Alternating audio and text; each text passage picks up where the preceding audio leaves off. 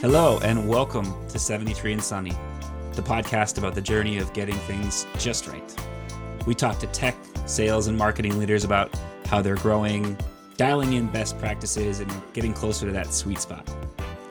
With us today is a man who is a powerhouse in the performance marketing world, co founder of Double Positive, former CRO of Digital Media Solutions, and currently running Liner Connections, a sales consult- a consulting firm. Joey Liner. Welcome, Joey. What's up, Mr. Cross? Good to see you, my friend. Thanks for having me on your show. For sure. Thanks for being here. I first have to say, walking with Joey through a conference floor is a problem. Uh, you can't, you can't get five feet. There's always someone coming up to you, wanting to hug you, talking about you know there are people that you've worked with, people that you've collaborated with, people that love you. So, first question is how do how do you get to be the man that everyone knows? Well, I, I, I I'm old. I've been doing this for for 20 years. So. But but you know, it's I just have spent thankfully my early stages of joining the performance marketing space just building amazing relationships, being that likable guy and just getting to know um, getting to know everyone's inner inner workings, you know, as far as like who they are, where they're located, their favorite sports team, how many kids they have. Uh, I just been able. It's just a. It's a cool trait that I guess have have have uh, been able to uh, carry through my career. Is just being able to hit that button when I know um, I can connect better with people and they trust me. They like me. They know I'm genuine, honest, sincere. I give them my heart. Um, and most of the time, it really helps me have that better connection. So, yeah, it's like uh, when I'm at the trade shows, it's nice to see everybody. It's just hard to have back to back meetings because you're you're not going to make that next meeting. You need to give yourself that 15 minute buffer. I'm not kidding. We we had a 30 minute meeting, and I think I think in our first in our first sit down, and I don't I think it was like it was like squats. You were like sitting down, stand up, sit down, stand up, because people were just coming by. It's it, it was incredible.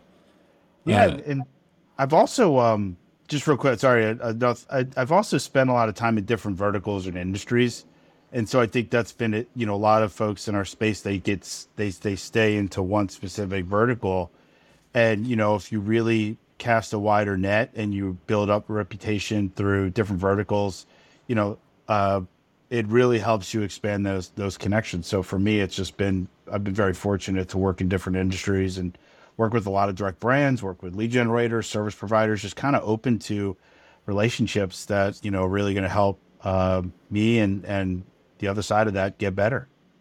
So will you give us a quick overview of how you got to to where you are running Liner Connections? Yeah, I mean it's been it's been an amazing journey. I've been very fortunate. You know, I got into the performance marketing space in 2002. My good friend Jason Goldsmith and Sean Fenlon, uh, Ben Levy, uh, we all start uh, we all started working together at a company called theloanpage.com during the first refinance wave coming out of the dot com bubble there.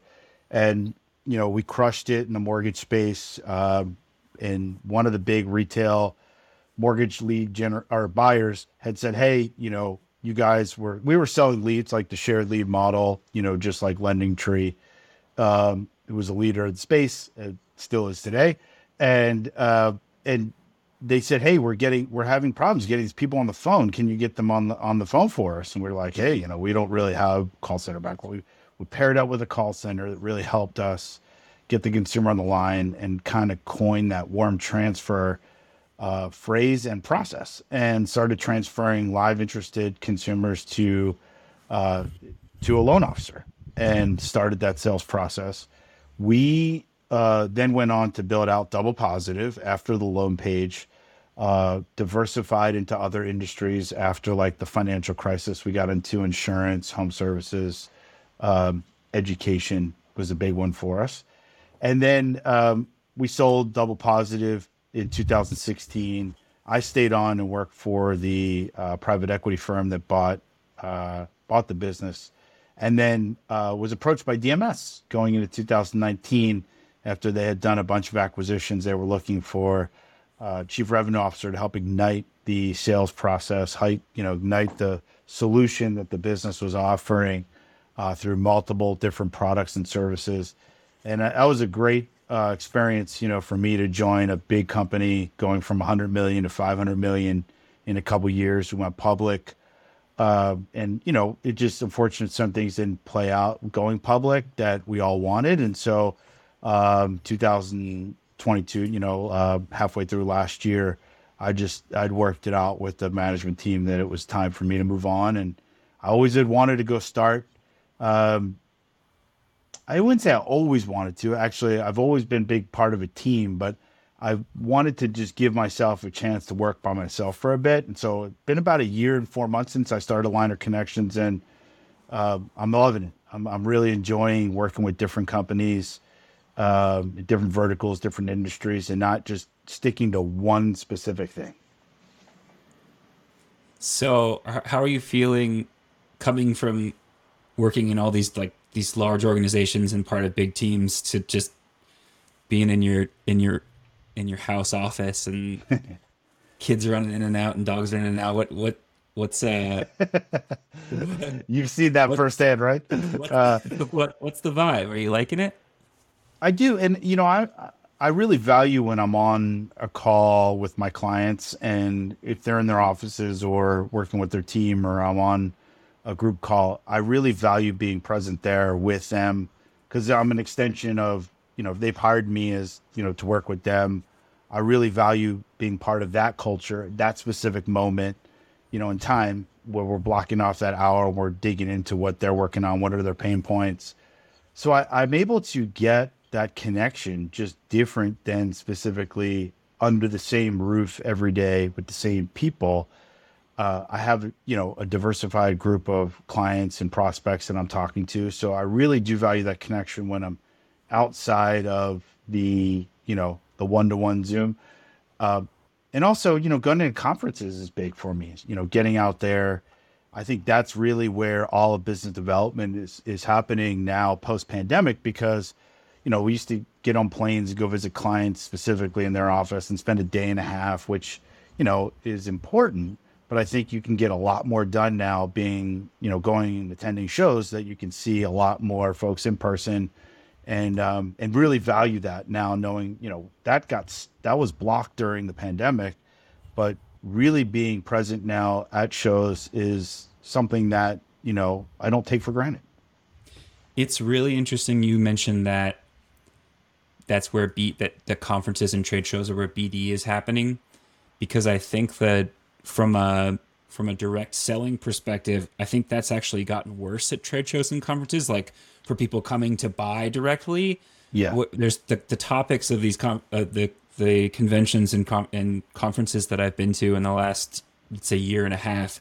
The yeah. vendors are going, man, where are the buyers? Or man, this place doesn't seem to have a lot of buyers coming. Right. But the the B two B built building relationships and business relationships seem to be that seems to be where you you have to go and so it's become less and maybe it's always been that way to some degree but it's become less of a place where you might necessarily go to find new customers, but where you go to find partners. That's a really good point. I think we are, you know, there's a couple conferences that do get a lot more direct brands to attend, but you're right. Most, for the most part, it's a lot of uh, lead generators, suppliers, service providers, vendors. But like like you said, it's a good time to sit down with them and have a more strategic, you know, conversation, deeper dive into how you can work together and maybe go after a partnership with a brand together. Um, you know, the brands do get attacked when they go to shows because some of them are scared uh, to attend, but you know, we keep encouraging them to get out there. I think also part of it's the economy. You know, they've they probably have had budget cuts and just yeah. As far as traveling and attending, they can't attend all the shows. Whereas if you work for a lead generator or service provider, it's really you bake it into the budget, you get one win out of it, and it pays for itself, right? So yeah. I think it's just different when you're on the direct brand. But that's a good point. That's a really good point. But it's I think it's we still we're still evolving and learning uh, post pandemic together. Well, and going back to Liner Connections, yeah, this probably is one of the one of the top. You know, from from an opportunity perspective, companies and brands need consulting maybe in the in the performance marketing space more than ever. I want to pivot to the challenges and and regulations and legislation that are that are happening within the industry. I guess we should start if you can give us an overview of kind of what what are the most current challenges. Uh, I don't know if we should assume that everyone listening to this podcast knows what TCPA is, but maybe if you could ju- like a, a little bit kind of a, a, a primer for for those who don't know what what is what are the regulations around the industry? What are the challenges happening? If you could just speak into that a little bit. Yeah i mean there's this is probably one of the most challenging times and i've been doing this for 20 years i would say where the industry's facing uh stiff stiff uh regulatory uh, front right now from the ftc the fcc uh, in regards to you know lead generation and consumer experience. Um, but you know what? I'll back up a second. Just say I've you know because I've been doing this for a long time, I have seen some pretty uh, pivotal moments in time where everybody kind of freaked out a little bit, um, but it made the community stronger. Uh, let's go back to 2004 um, when the do not call list was was, was evolved. You know, I think everybody at the time didn't know, like, hey, like if you, you know, and first when uh, President Bush just said that he was going to deploy the do not call list, um, that was really when you know we were just calling every every number in, in the phone book if you if you you know and uh and just harassing consumers and i think the the solution to that was hey Mr. Smith filled out an online form, and in the privacy policy, it states that we can contact them. You know, we have an existing business relationship in EBR. We'll call them up to 90 days. That kind of persisted for a while. And then cell phones grew, right? They evolved and people started buying plans. And, uh, you know, at, if you remember when you bought cell phones, like at first in plans, you paid per minute. It wasn't all you can eat like it is today. And so you would get unwanted calls on your cell phone or texts, and you had to pay for that. Well, it took the government years and years and years to ultimately catch up and put legislation and expand the Telephone Consumer Protection Act to have the mobile provision in 2013 that said, hey, you have to have written express consent to contact this consumer via automated dialing technology. Uh, by that time, we were years into all you can eat plans. We weren't paying per minute, but the government finally put that plan in place. And, you know, it now protected consumers that, you know, were not going to pay per that specific instance. But it also woke our space. A lot of people, unfortunately, got hit up with Telephone Consumer Protection Act complaints uh, for not having express written consent. But I will say it brought the community better uh, together because we uh, all at the time lead generators kind of came to hey where do we put that language by the submit button that says by clicking here you have authorized abc to contact me via automated dialing technology and it worked. It, do we put a checkbox? How big does the font need to be? Everybody kind of came together around that and unified and built this marketing partners list that uh, anytime you wanted somebody to be able to have the ability to call you put them in your marketing partners list Fast forward to where we are today, uh, the industry has gotten a little way out of hand, actually. So it's it's you know the marketing partners list for a lot of lead generation companies lists ten thousand different names. So anytime you sign a contract with a potential buyer, you just add them to your marketing partners list. So it's not clear who you're going to contact, who the consumer is going to be in contact with. And I think the FCC saying that's that's got to stop. Like there's just too many people on these lead generation pages. Number two is there's a lot of cross sell, down sell, you know, that's occurring that the consumer isn't being aware of what's happening, so it's not clear. Uh, so actually saying the multi lead generation paths that are happening today, that's that's got to stop as well. Um, to, cl- to clarify what you mean, yeah, when, when when people are opting in, so they're going to a website. They're saying yep. they're, they're they're interested in let's say a uh, let's let's call it an easy one, a mortgage. Let's say they're interested yep. in a mortgage. They they fill out an inquiry form that says they want someone to reach out to them to tell them what kind of rate they can get. That's right. And then attached to that, so then the the, the rule is only the partners who are listed there are able to call me. So maybe I'm saying maybe I'm on a on a on a, a website that has multiple mortgage lenders listed. Yeah. I'm saying it's okay for all these, let's say five people to call me, but there might be a link that has 10,000 people in it. That's right. And by by clicking submit that I'm because of the way that they're structured that I'm also agreeing to 10 those other 10,000 people to call me and that feels wrong, right? It it is. And and that's what's happened, right, is that, you know, you're right. We used to be at a point where you fill out a mortgage form and say these five lenders will contact you. That doesn't happen anymore. You go through a form, there's a click wall, the consumer can click on multiple different offers. But if you get an outbound dial from a mortgage company up to five times, that's probably how it should work for a competitive process, right? But then some roofing company calls you, some homes, uh, you know, home insurance company calls you, and if you if you read the mobile provision for the uh, TCPA from 2013, you're only supposed to call the consumer for where they where the direct offering was, where you have express consent.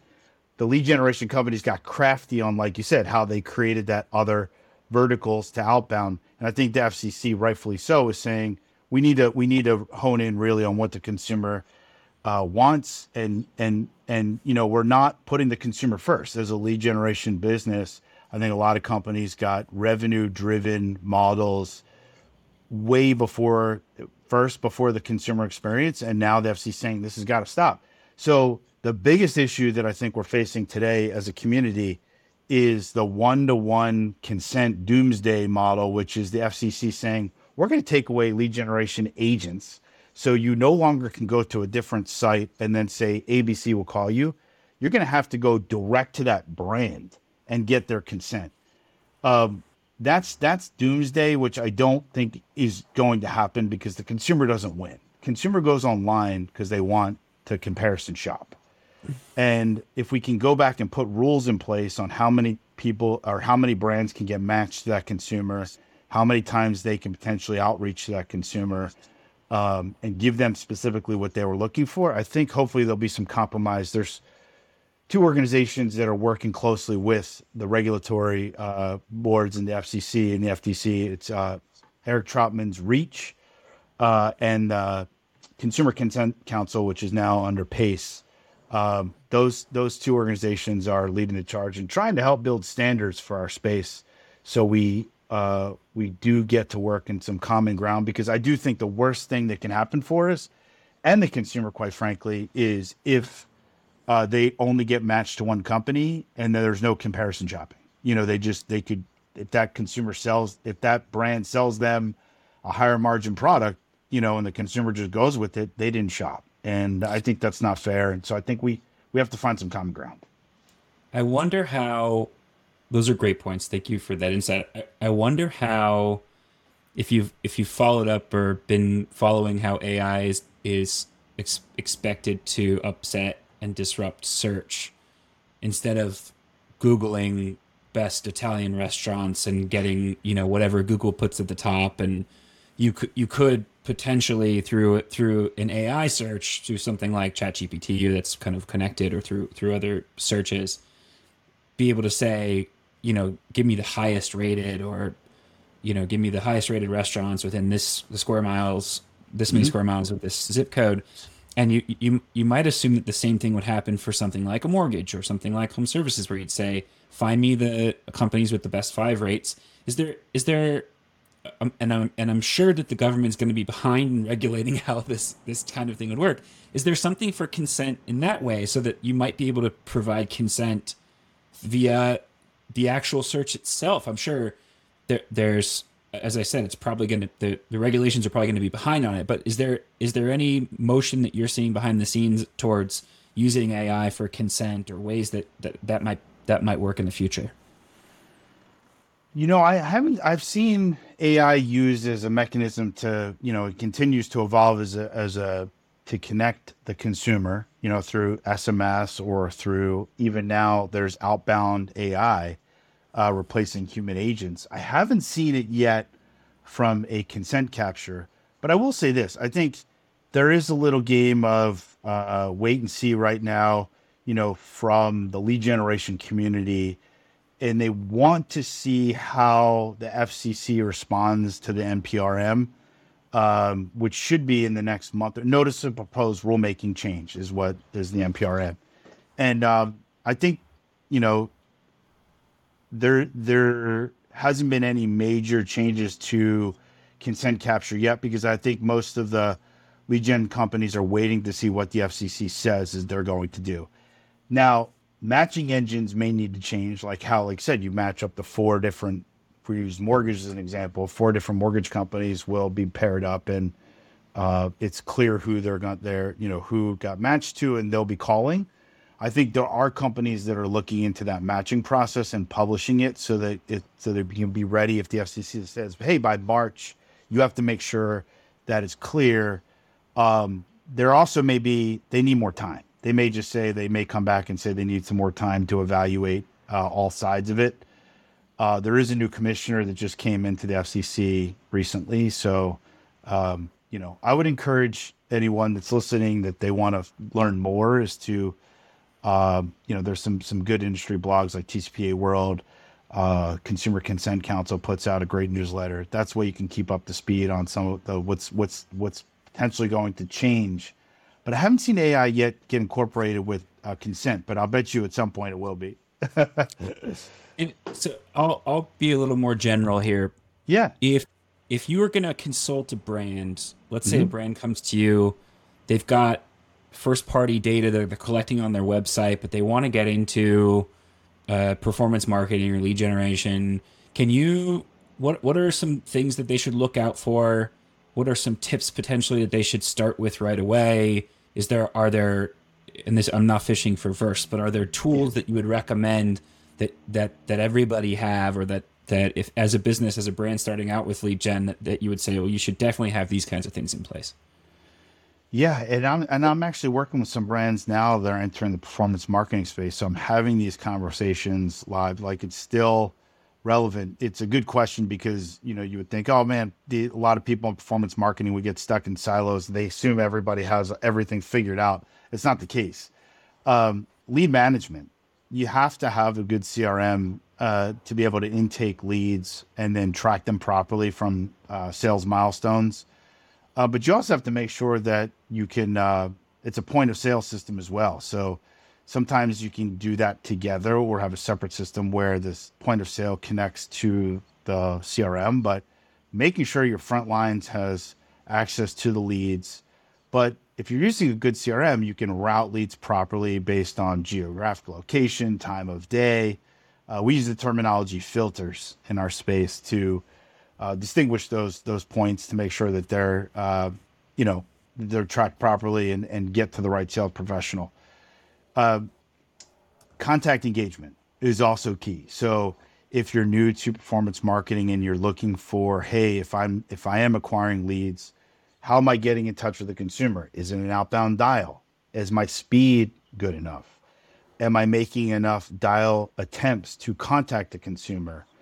Uh, am I using SMS, uh, AI SMS, which I'm a big fan of? I know uh, the Verse team are constantly uh, evolving, you know, the AI SMS engagement process, um, and I think that's key. You know, you guys are the leaders in making sure that um, consumers can speak to people when they really want to, uh, which is critical, right? We as an industry uh, have always pounded the phone to make sure that we've outbound and to when it's convenient for the sales professional. Well, let's try to look at it when it's convenient for the consumer. So if you go into that mindset and you're buying leads and you're doing a good workflow, hey, let's make it convenient for the consumer to engage with us when it's convenient for them, not just convenient for us.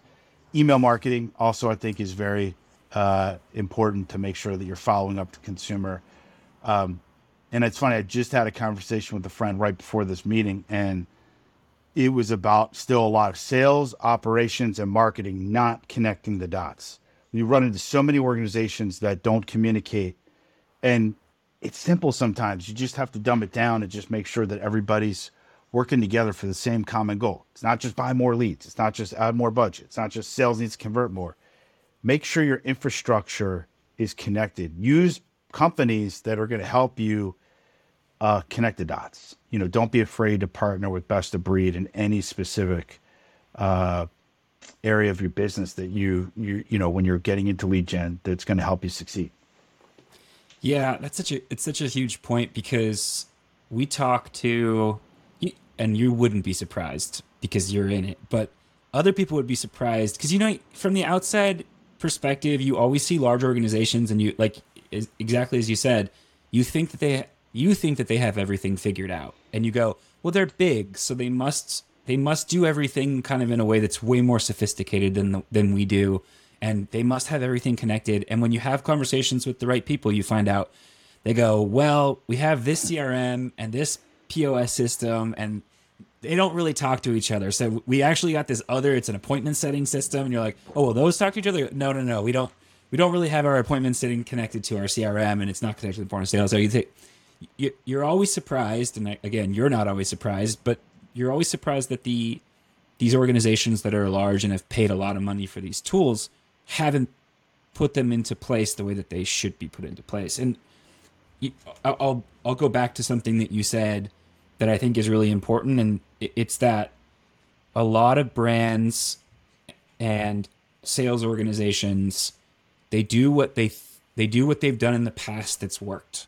Right. And you mentioned omni-channel and using SMS, and there's a lot of different ways to use SMS for this, but the idea that you're going to create an outbound system where the goal for you is the call, right? You want to get them on, on a call with your sales agent. So what you do is call. You see, well, that makes sense, but yeah, there's a lot of there's a lot of opportunities and avenues for ways to create calls. And one of the things that makes me excited, or that that one of the reasons I like working with Verse, is you have a, the problem is you want to create more you want to create more opportunities for the sales team. All they all they know how to do is dial, but both of those things are uh, unrelated to what what the consumer wants right now. And what the consumer might want is not to talk to anybody. They might have inquired. They might be laying in bed.